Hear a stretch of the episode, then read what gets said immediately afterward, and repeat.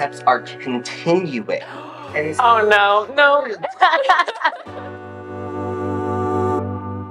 Welcome back to Speaking Queerly. We're a podcast hosted by Kaleidoscope Youth Center, an LGBTQIA plus youth center located in Columbus, Ohio. Um, we are actually the largest and longest standing organization serving and supporting LGBTQIA plus youth and young adults. Fun fact for those just tuning in for the first time.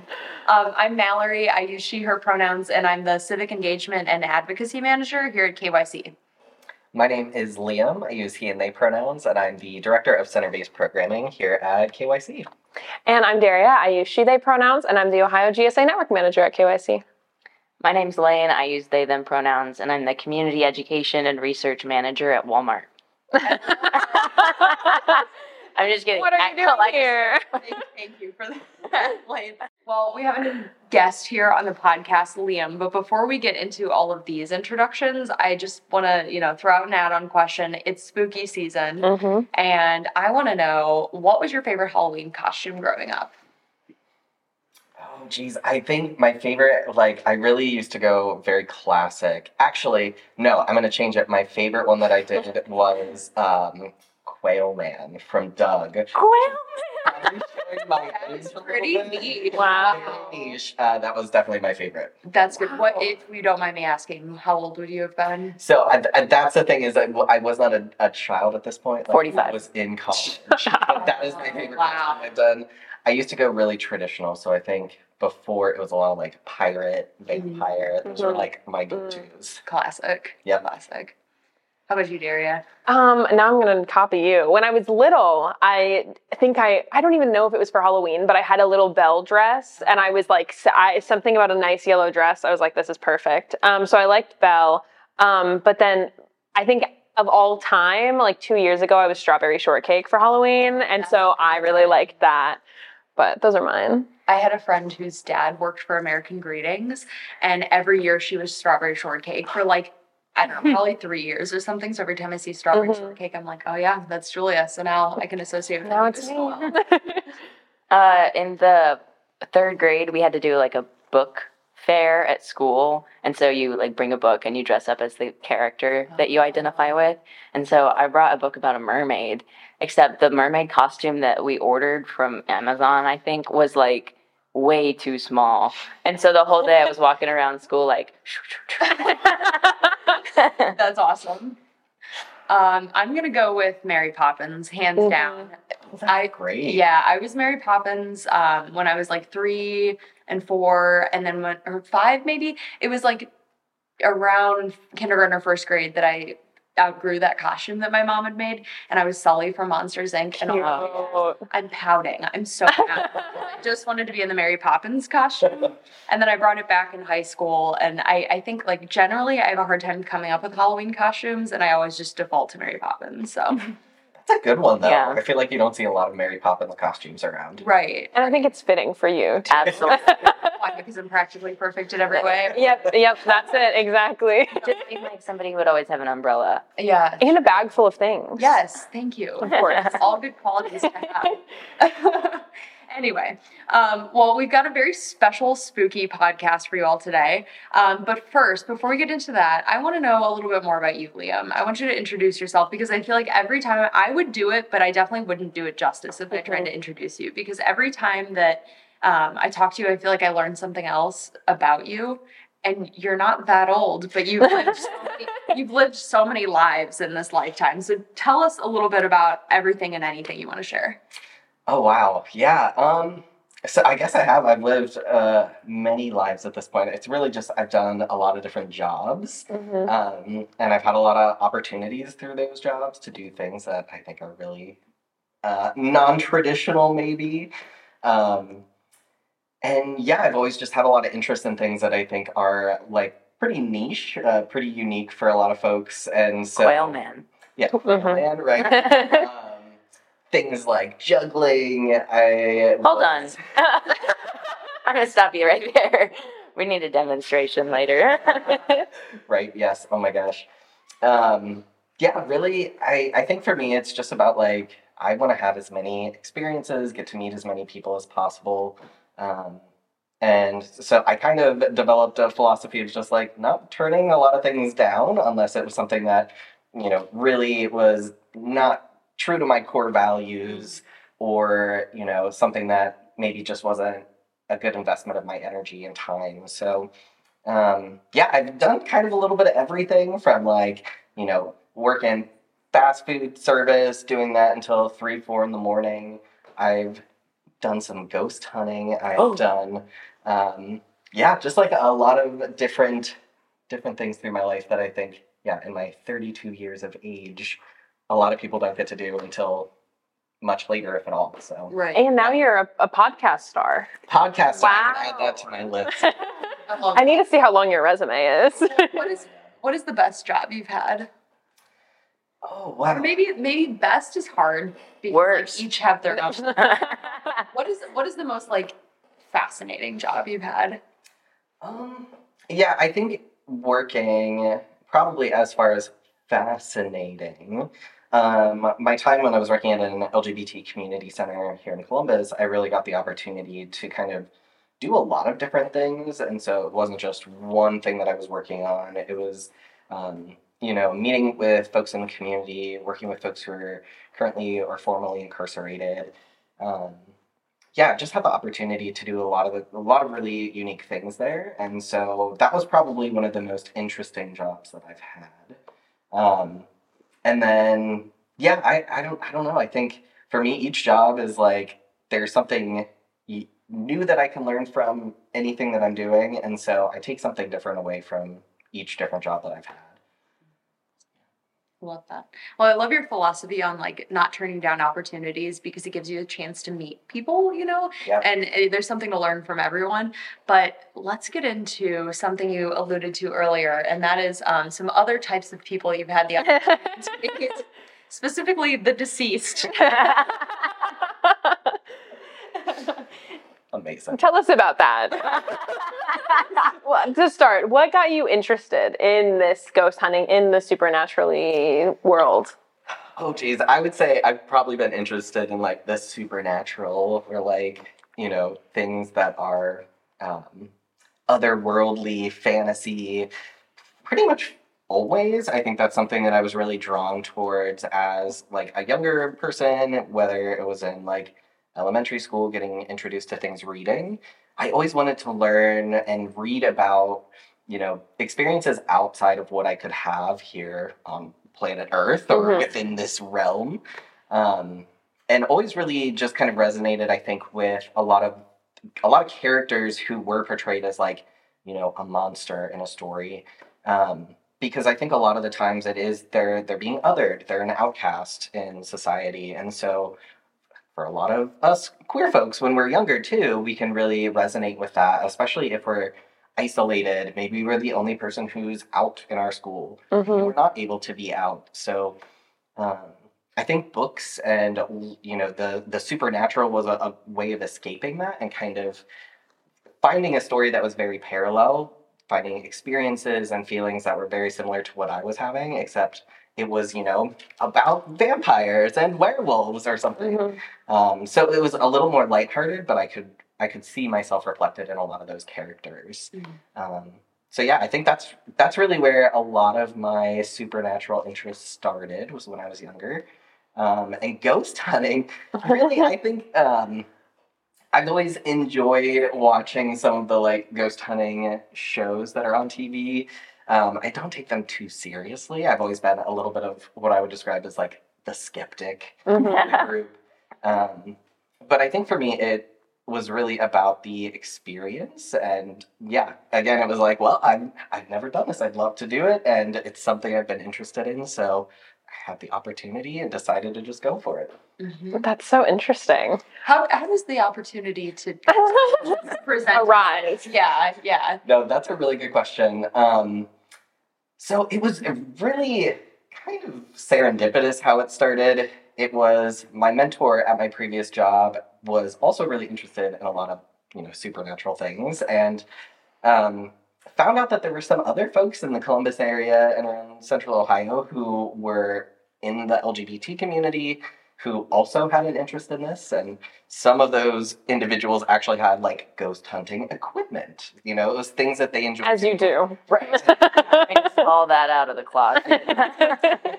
and my mentor, who is an amazing person, and um, she really went like full head on into this and kind of co-founded this group called Queer Ghost Hunters with uh, another one of our coworkers at the time. And they essentially kind of created a community space where queer people could gather, we could talk about these things, and give an opportunity to folks in the community to actually go out and experience these ghost hunts. Um, but the twist that I think really made these kind of experiences stand out compared to you know your standard reality TV show was that we before going to a location we actually did the the history and we did a deep dive into the history to find out who were the queer people and the queer folks who existed in this space.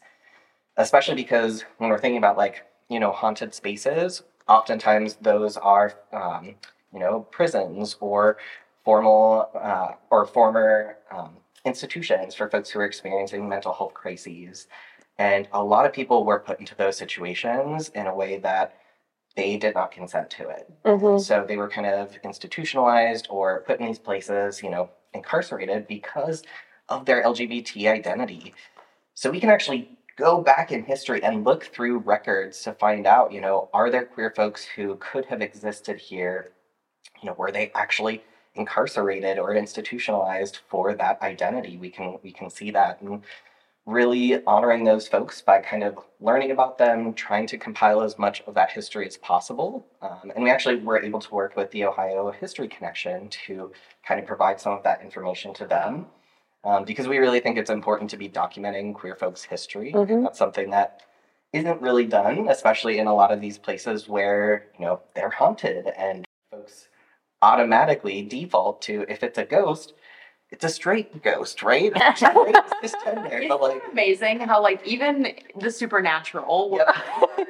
assuming heteronormativity, Yep. like, Yep. that's that's so fascinating. Yeah. I love that you're using it as a chance to like capture history and tell those stories. So it's not just like on a whim. You're not just like, oh yeah, there's a spirit here, but like you're learning more about that person and helping to spread, you know, shed light on their story. Well, and I think for a lot of, you know, those reality shows too, they spend so much time almost like antagonizing the- Yeah. the spirits that are there. Um, and, you know, whether or not they truly believe that these ex- spirits exist or if they're just doing this for show, um, you know, I think there's a level of respect that we came with also that you don't see on a lot of shows Mhm. where we were really inviting folks to like, you know, come and speak with us. Uh, we want you to be able to share your story. And if you don't want to, that's okay. You know, you do not have to do that, but we're inviting you into this space. Um, I think that's huge because, yeah, I don't want someone walking into my house and then being like, hey, screaming at me to, to, to interact with them. Like, that would probably do the exact opposite. I Yeah. wouldn't want to talk to that person. Right. That's so interesting. And then, of course, them assuming that you're cis and straight, as you know, every ghost would be. Right. Yeah. It's crazy. That's so interesting that you said that though, because I I had not thought about that. And all of the times that I've watched any like real, because I'm also into like watching the reality ghosty things, but I can never really take them seriously. I kind of fall on the like scale. I'd say I believe in ghosts. I've kind of fall more towards that end, um, but I'd never believe those shows that I watch. You know what I mean? Um, it's just a bunch of dudes, like it's just a bunch of dudes yelling in the dark, like you know what I mean. So it's really interesting to get the history, an inclusive history, and then people coming at it with respect. That makes me just like more interested in like being engaged with that. That's super cool. What out of all of those investigations, all of the places you went, what was your favorite?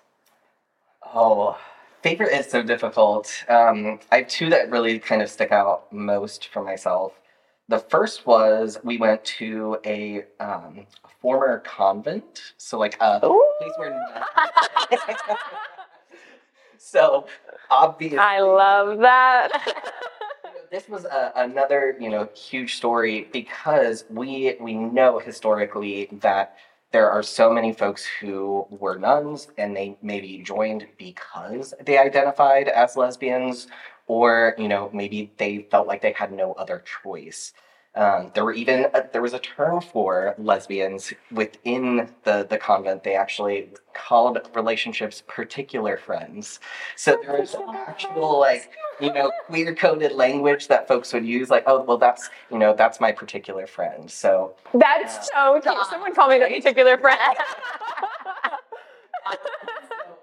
I like I think for me that one was great. It's actually been converted now into a art center and an art space. So there are so many queer people who are using the space. Um, Wait, where is this? Oh my gosh, I, I don't want to misspeak, but it's I think it's in Toledo. So I Field trip. Double check. Yeah. But Oh, it is up north, uh, like but in. Ohio. In Ohio, which is really amazing. That's fascinating. um, so I will fact check that for everyone. um, we'll include it in the show notes for those who are Yes. you know reading up. I love it. Um, so that one was really fantastic just because the history was so rich, learning Mhm. about the particular friends, learning about, you know, folks who openly identified as queer and were in the convent, which is just amazing to, to know that there was a space that we wouldn't really think of as a safe space for folks, but for a lot of people at that time, that was the safest space that they could be themselves, which is really incredible. The second investigation that I would say was probably one of my favorites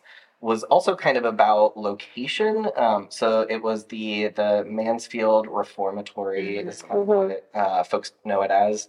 Um, but it was a a prison and also a place where a lot of folks were institutionalized and kind of like forcibly incarcerated there. And so we were able to literally go back and look at records to see folks who had been charged with, um, you know, crimes that were associated with LGBT folks at the time. And some of this was as early and as recent as the 1970s and 1980s. wow. So there were folks who are currently still alive who were incarcerated there or who Mm. spent time at uh, Mansfield. And so I think that was really eye opening just to know like there are people who are, are still dealing with the impacts of potentially being incarcerated in a space like that. Um, and then what was really, I think, unique too, we were able to see, you know, in some of the cells where folks had carved their initials or their names, um, you know, with, you know, uh, Liam and uh, Sean with a heart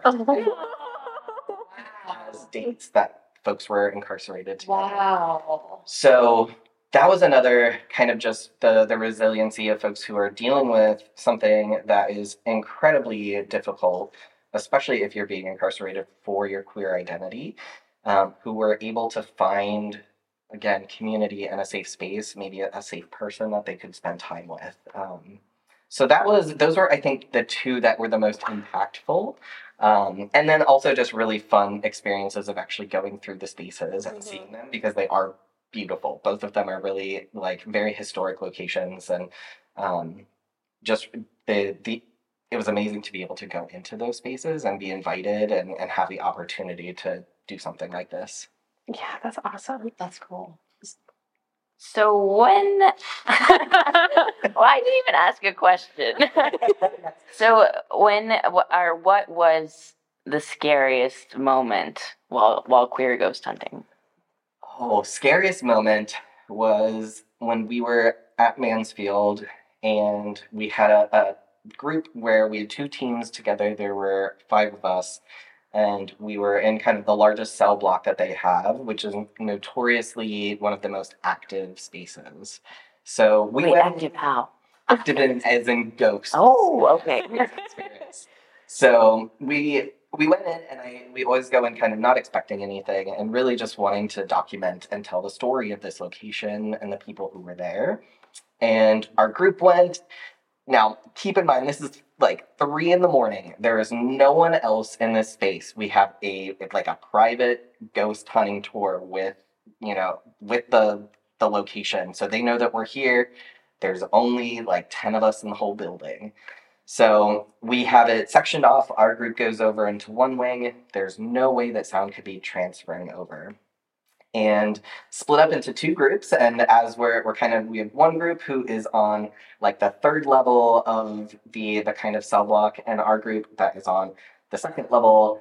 And we're standing there and we're like, all right, let's take five minutes, we're just going to go completely silent and, um, you know, see what we can hear. So we're waiting, and I'm down with my group, and we hear our folks upstairs walking. And we're like, all right, well, at any moment, like, just let us know when you're ready. And they're like, we are, we're not moving. Oh and they thought it was us. so Oh my god. the footsteps are continuing. And so oh no, no. now we're like, okay, something is going on. And we go back to listen. You what's really interesting is because both of us had we had the audio in our group, there were three of us, and then up they had a video. We could go back and play. First, there are no footsteps on either recording. Oh, The difficult thing is how do you prove something when the evidence is actually that it's not there? Mhm. Right. So, you know, we can look at and we go back on the video and we can replay the audio and essentially we're talking, we're like, all right, we'll go quiet. It's silence. And then we say, all right, you can be quiet. Like, let us know when you're ready. wow. So it's like, it's difficult because, yeah, the absence of evidence is the evidence. Mhm. And so we can't prove anything with that. But that was really the moment where I was like, "Th- that's kind of cool. Like, Wow. that was really interesting. The fact that you didn't go running out. Yeah. Wild to me. Right. I think I'd start sobbing. I think I'm so, I would love to have that experience that makes me be like, yes, you know, ghosts or spirits are real. Um, and yeah, respectfully, I also don't want to disturb anyone if they really truly are. So Mhm. I think um, that's that fine balance of wanting to know. And also, for me, I'm totally happy being in the unknown state and Mhm. just kind of being open to any possibility. Huh. I sorry, no, I, I every time I open my mouth, y'all laugh. I You're just so funny. thanks. I think I've had a moment that made me believe in ghosts because I saw one. It's- So can I can Tell I me your the- ghost I know story. it's Liam's episode. No. I love ghost stories. Well, so oh, I've always been obsessed with this hotel in Hot Springs, Arkansas called the Arlington, and it's got this really horrid past where, like, from the beginning, the land, the the Arlington developers burned down a family motel with like occupants in it. Wow. Yeah, you might have to edit that out. Sorry. But it's like the whole town has got just like stuff like this all over the place. And so my sister and I would go daytime ghost hunting because I didn't actually want to see anything. and on each floor of the hotel, there's a ballroom at the end of the hallway. And so we were going each floor, floor by floor, looking to see if we could get into one of these ballrooms. And we finally found one that was open on the 11th floor, the top floor. And so I- I was a little bit ahead of my sister. I said, Molly, look, like this one's open. And so I walk in, and I'm in the only entrance or exit to the room. And I see in the far corner of the room, there's a guy standing, and he's like looking out the window, and we're kind of, you can like see Hot Springs. Um, and so I'm like, oh, you know, somebody's in here. So I just like kind of back out, and then I'm like, well, Molly, there's somebody in there. And she's like, I don't care. We worked this hard. I've been following you around this hotel for an hour now. I want to see. and so she goes in there, and he's gone. Yeah. That's See, I'm curious because this was bringing up a point that I was going to ask Liam too. Because you described ghost hunting during the day, you're ghost hunting at 3 a.m. Is there some, you know, because I think all of us are like, oh, it's dark out. Oh, we're going to see ghosts. But is there legitimacy to that? Like, do you have to go at night to find ghosts, or can they exist anytime? Or like, I don't know. I'm just, I'm just interested why the darkness is always the factor Yeah. that people turn toward. Because I got astigmatism. Or like maybe some ghosts are nocturnal. I don't know. Yeah. But Yeah, I don't, you know, I think that anecdotally, and granted, I am no expert, but even just from things that I've seen, people always talk about there being more activity during the night hours. And, you know, I think some of that, if I were to just make a guess, again, if I was a spirit or ghost and there are people who are around, I'm probably not going to make my presence quite as known when I have the space to myself, maybe that's a time when I can be a little bit more relaxed. Play Uh, some music, dance Yeah, time. So throw objects. I'd get crazy. I we definitely I've done some during the day, and I think some of it also is you know part of the the there's no noise during that time, so uh, like it's a little bit easier to kind of keep things very quiet and make sure that you're not hearing like cross uh, cross contamination sound Mhm. essentially from anything external. So I think that's kind of where I see from the production side it might be useful. Um, also, yeah, the ambiance. It just like it feels more, you know, creepy to be out ghost hunting in the evening hours than like 3 p.m. on a Saturday. Sure. Yeah. Good point. Good point. Yeah. I mean, go ahead, go ahead. No, I was just I was gonna say like anecdotally, I had a phase where I was very into ghosts, and this is like rekindling a whole lot of this. But this would have been like probably sixth grade for me. I was very into ghosts, and you know you could find all the like real ghost photos and videos on YouTube Mhm. and whatever, and that would be me like coming home from school 3 p.m. on a weekday and like immersing myself in all this ghost content and like forcing my friends to like sit there and watch it with me, whether or not they believed. They were believers afterwards, checking out these books from the public library and all that. And I got myself so spooked that this is my ghost story, right? Um, one time I was coming home from swim practice. See, every episode is going to Yes, tie swim. swimming. Yep. Uh, coming home from swim practice and on our way to my parents' house, like we drive by a cemetery and it's this old cemetery in Amherst and there's no nobody else is like being put in the cemetery because it's been full for a long time. And you drive by and you know, it's pretty innocuous. Except on this one day, there was a guy mowing the lawn and he's on one of those riding lawn mowers. He's wearing a white t-shirt and he's, you know, it's one of those ones that like you stand on, you're not like sitting on it. Mm-hmm. And so he comes up toward the fence, which is right by the road, and he just like makes a swift turn to like go mow the next row. And I see this white figure, right? This is a white shirt come up and kind of float away. no context. I scream, just like absolutely shriek. And my mom and brother, with no other context, I didn't say what I thought had happened. The two of them just double, they double over in hysterics because they knew immediately I thought it was. It was just a guy mowing the lawn. I mean, unless it was a ghost mowing the lawn. It lawn. could have been a ghost mowing the lawn. You never It know. was just That's what I want to do with my afterlife. mow my cemetery. Yeah. Oh my goodness. What were you gonna say, Daria? Oh, I was just gonna say, I when it comes to like ghosts in the morning versus at night, um, at KYC at least, I feel like it doesn't really matter. If Oh. I'm here alone, I feel a little spooky scared. um, so if anyone doesn't know, if you're not one of our regular youth here, um, I'm not privy to to ghost hunting knowledge, but I think the vibes are a little off. Um, we might, may or may not have a KYC ghost. It's kind of a little like joke, or oh, maybe I shouldn't say joke.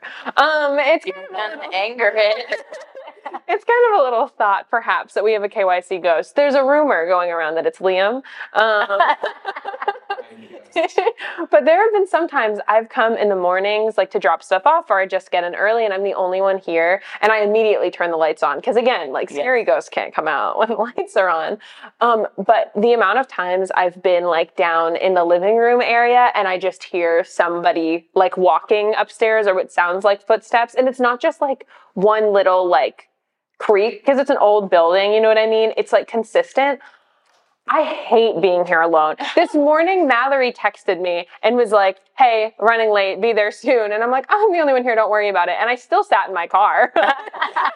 I did come in eventually. And then immediately after I got in, I was eating my bagel and Lane was sitting on the couch in our office and I got a little spooked. I thought it might be the ghost again. Um, so I don't know if I believe in the KYC ghost, but um, It spells out all of this evidence.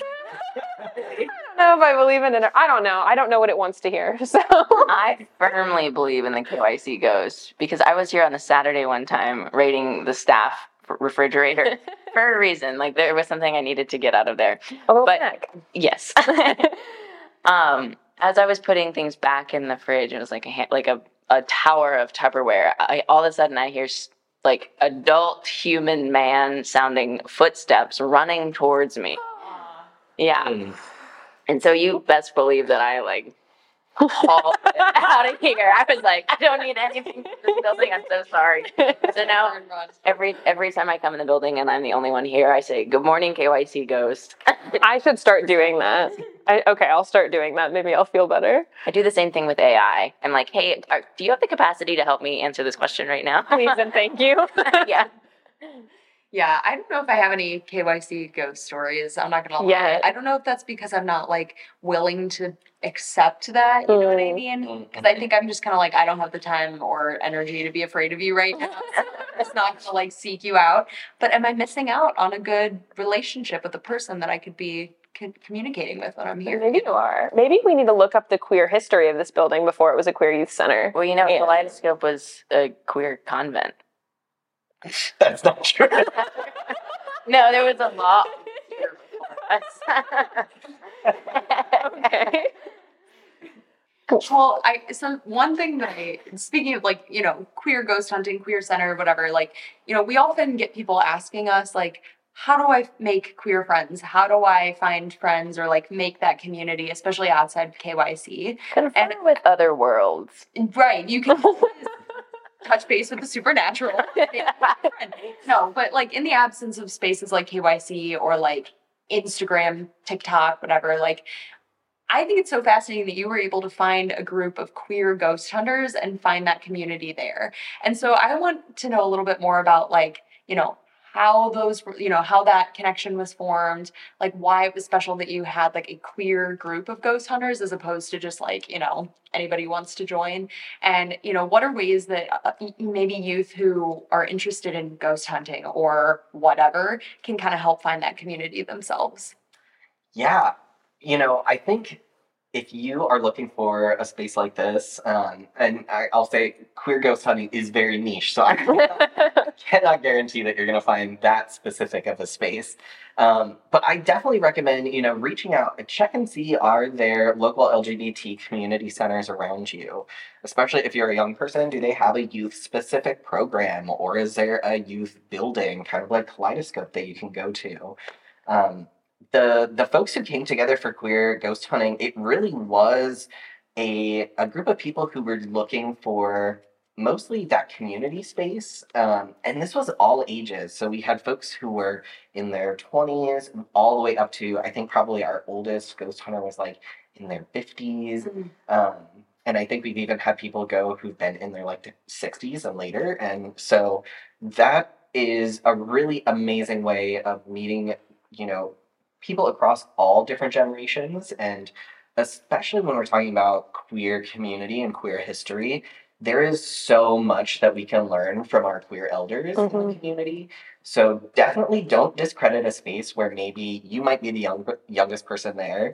Um, you know, still go take that opportunity talk with the people who are there chances are they're going to be so excited to meet you and like get to know someone who is younger and um, especially if you're meeting with folks who are elders in the community.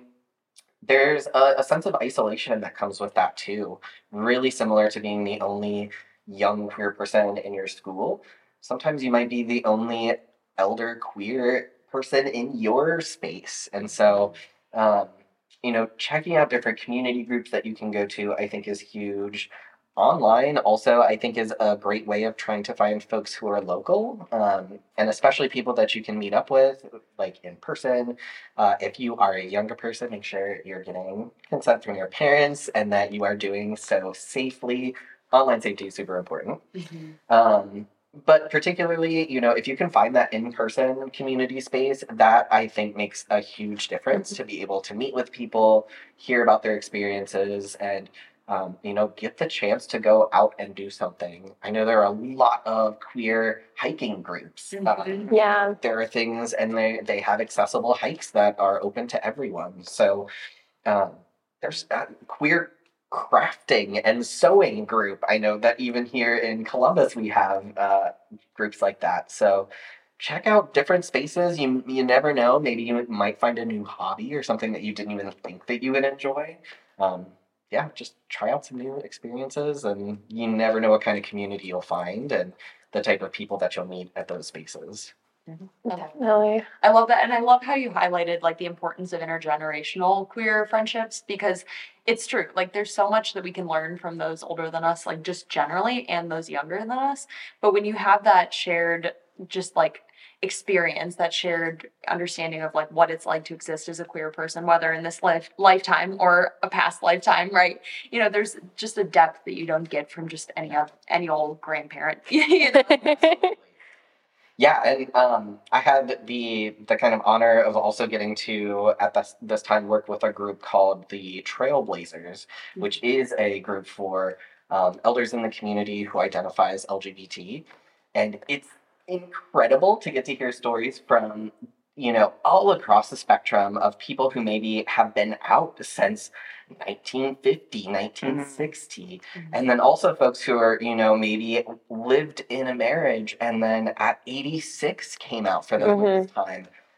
You know those are the stories that i think are absolutely so incredible and would have i would have never had the opportunity to meet those people if i didn't go a little outside of my comfort zone and um, you know volunteer to be in a space with all people who are you know 50 plus years older than me um, and it was absolutely amazing. So yes, I cannot stress and highlight intergenerational queer relationships.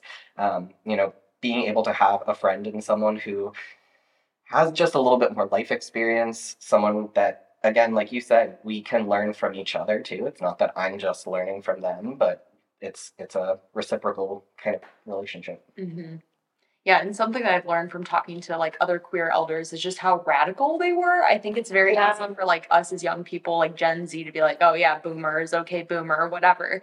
Um, but you hear some of their stories, and it's like, you know, in some ways it's cool because it's like, "Wow, you were fighting the same fight as me," and then at the same time, it's like, "Oh my gosh, I cannot believe we've been fighting this Fight for so long. Oh, um, but to hear kind of like their stories and approach and just how radical just their existence was um, when they were maybe closer to our age is just incredible. So I Mhm. cannot recommend it enough. And thanks for shedding some light on that as well, Liam. Absolutely. Yeah.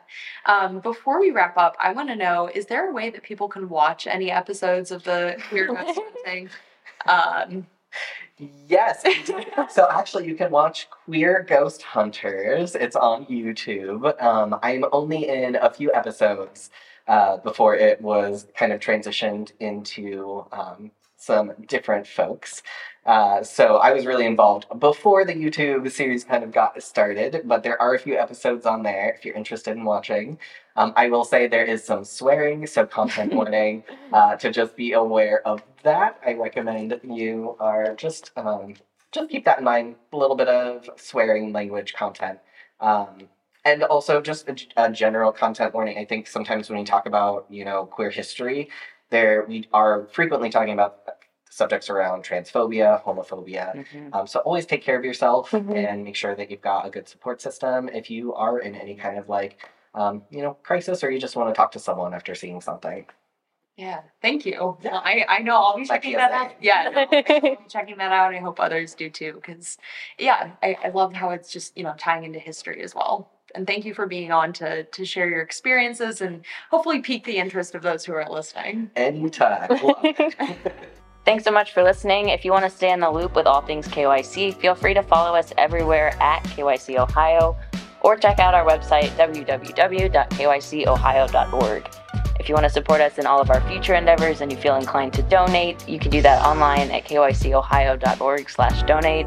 And lastly, we always want to hear from you. So if you have any questions or any podcast topics you'd like us to cover, feel free to email Mallory at mallory at kycohio.org. Awesome. Thanks so much for tuning in and have a very safe and happy Halloween. and spooky.